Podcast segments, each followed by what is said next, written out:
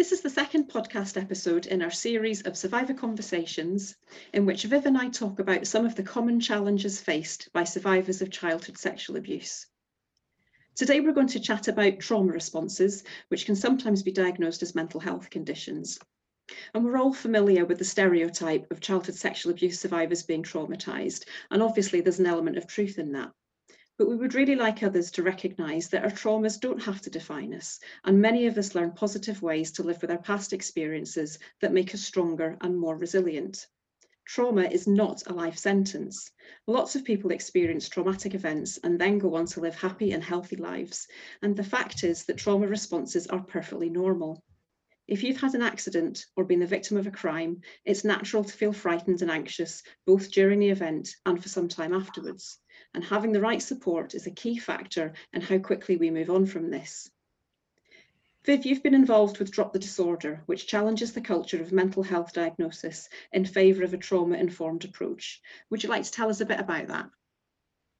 Yeah, they're just a really extraordinary group of people um, who are campaigning in a very focused way and a very effective way around um, the pathologisation of distress. So um, underpinning most, not all, um, Uh, mental health disorders, so-called disorders, are um, you know are people's distressing life experiences, whether that's uh, childhood sexual abuse or or other forms of uh, gender-based violence, or whether it's bereavement or systemic racism or whatever it is that people experience.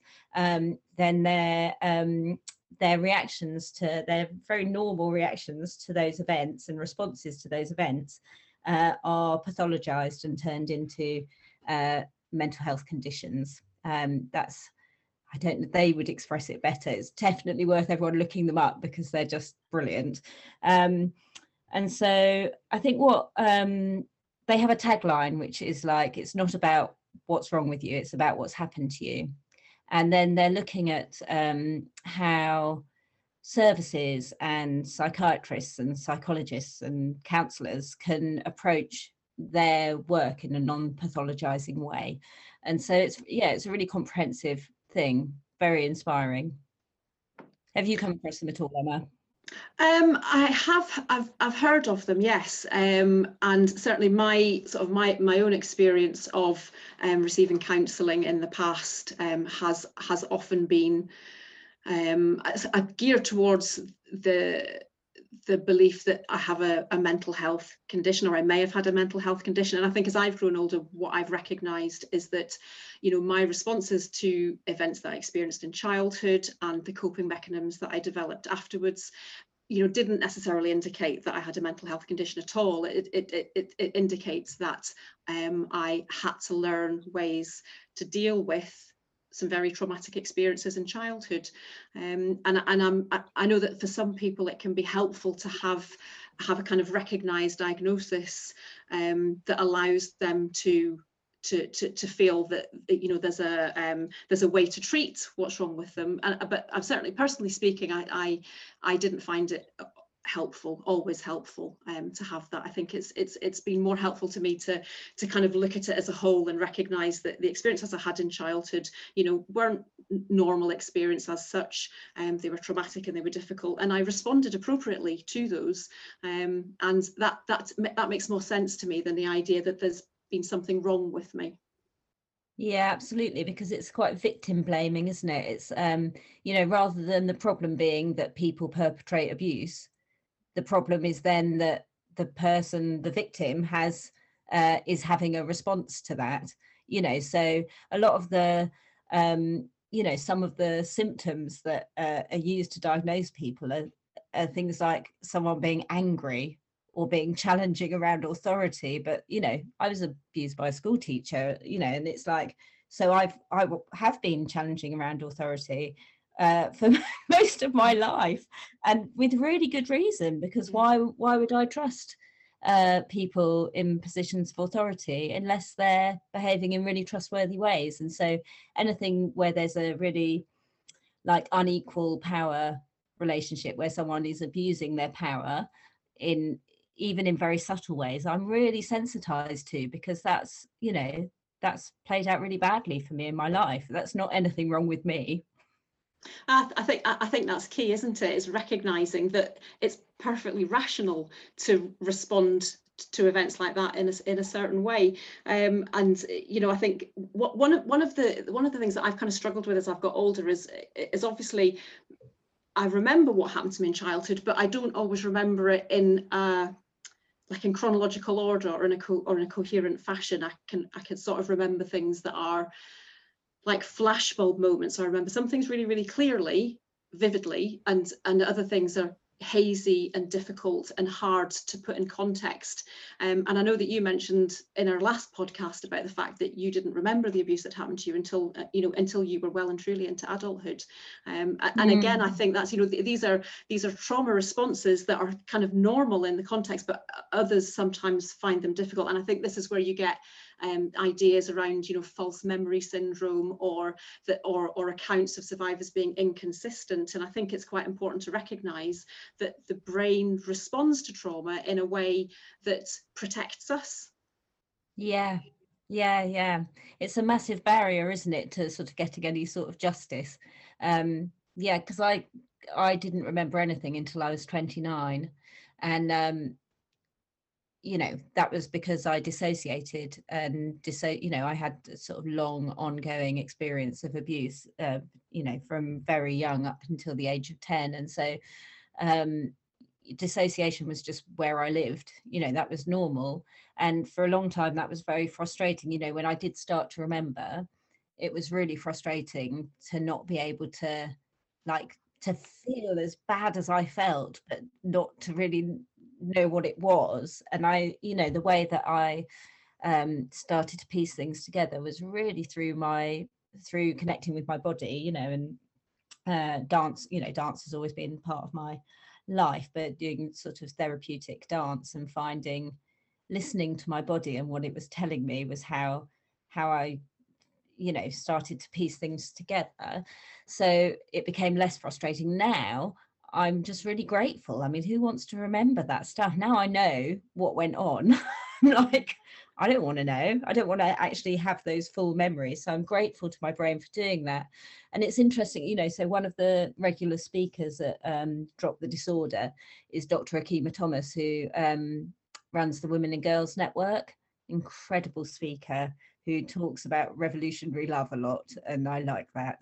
Um, but she also talks about how um, women and girls, that's her work, um, resist abuse in every way they possibly can. And she includes um, dissociation as a form of resistance, which I found really empowering when, when I heard her say that, every time I hear her say that actually, because I think I'd accepted it as a coping strategy or a survival strategy, but to think of it as a form of resistance of how I survived. And you know, and all the, you know, I've used a lot of drugs and alcohol to as coping strategies, but she, you know, she talks about all those things as ways in which women and girls resist abuse by surviving it, you know, yeah. by getting through it. So, um, yeah, I think that's an interesting perspective. You know, there's a lot of stuff, isn't there, where we think as soon as we're talking about mental health conditions and we're pathologizing uh, people who are traumatized, then we're sort of seeing them as some diminished in some way or defective in some way. And actually to see us as, um, as you know, a strengths-based approach to how how we're, we're viewing ourselves and how we view each other is is really empowering to think like that.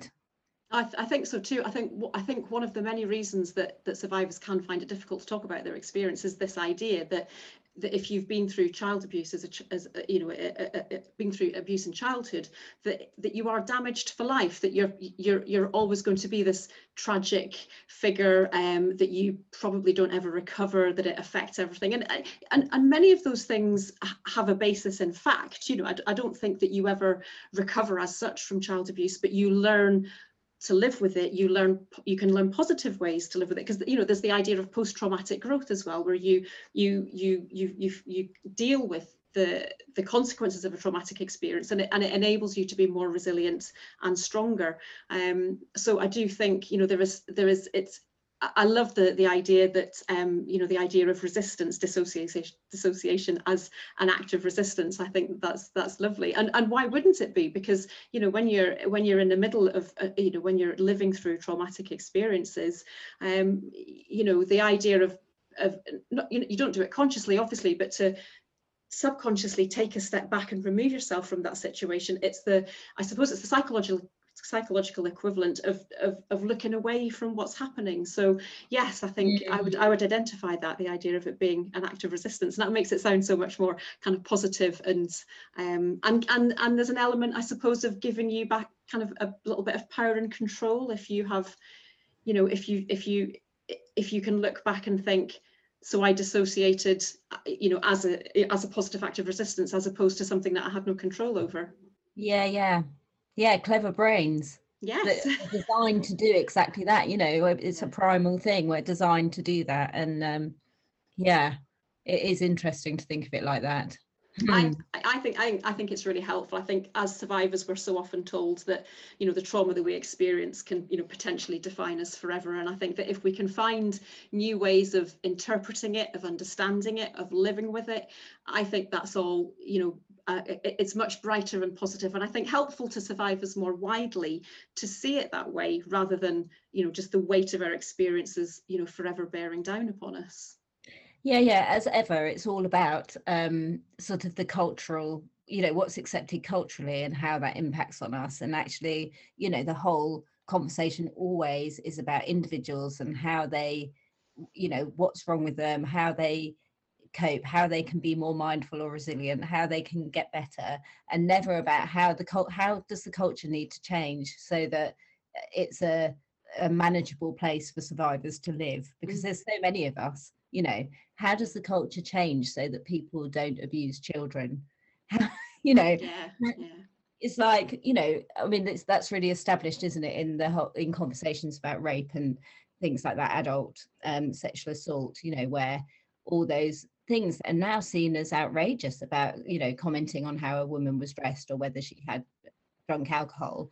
You know, that's really understood clearly by most people as uh, victim blaming. Uh, and you know, the problem is that men rape, not not that women get raped. And it's the same with childhood sexual abuse. You know, that's where we need to be looking and thinking about what needs to change, not with us. We're great, you know. Most, some of the lots lots and lots of the best people I know are survivors. I don't know any survivors who aren't who haven't learned to be strong and resilient and, you know, find ways forward from impossible situations. And I, you know, I have a, I have admiration for um for each and every one of them. And, you know, I, you know, we both know we come into contact with an awful lot of them, and and, and that's, I would like to see that celebrated more. I'd like to see a recognition that actually survivors are, you know, strong and brave and honest and um you know, and resilient ultimately, um, which leads us quite nicely into um, next week's podcast. We're going to be talking about the difference it can make to survivors to be able to talk openly about that experience, um, how it helps us to move forward, and how it helps us to integrate more fully into society as a whole, which can only be a good thing. So thanks again, Viv. That's been really good. I've enjoyed that. It's a good chat today. Oh, it's really great to talk to you, Emma, always. Thanks. Okay, then.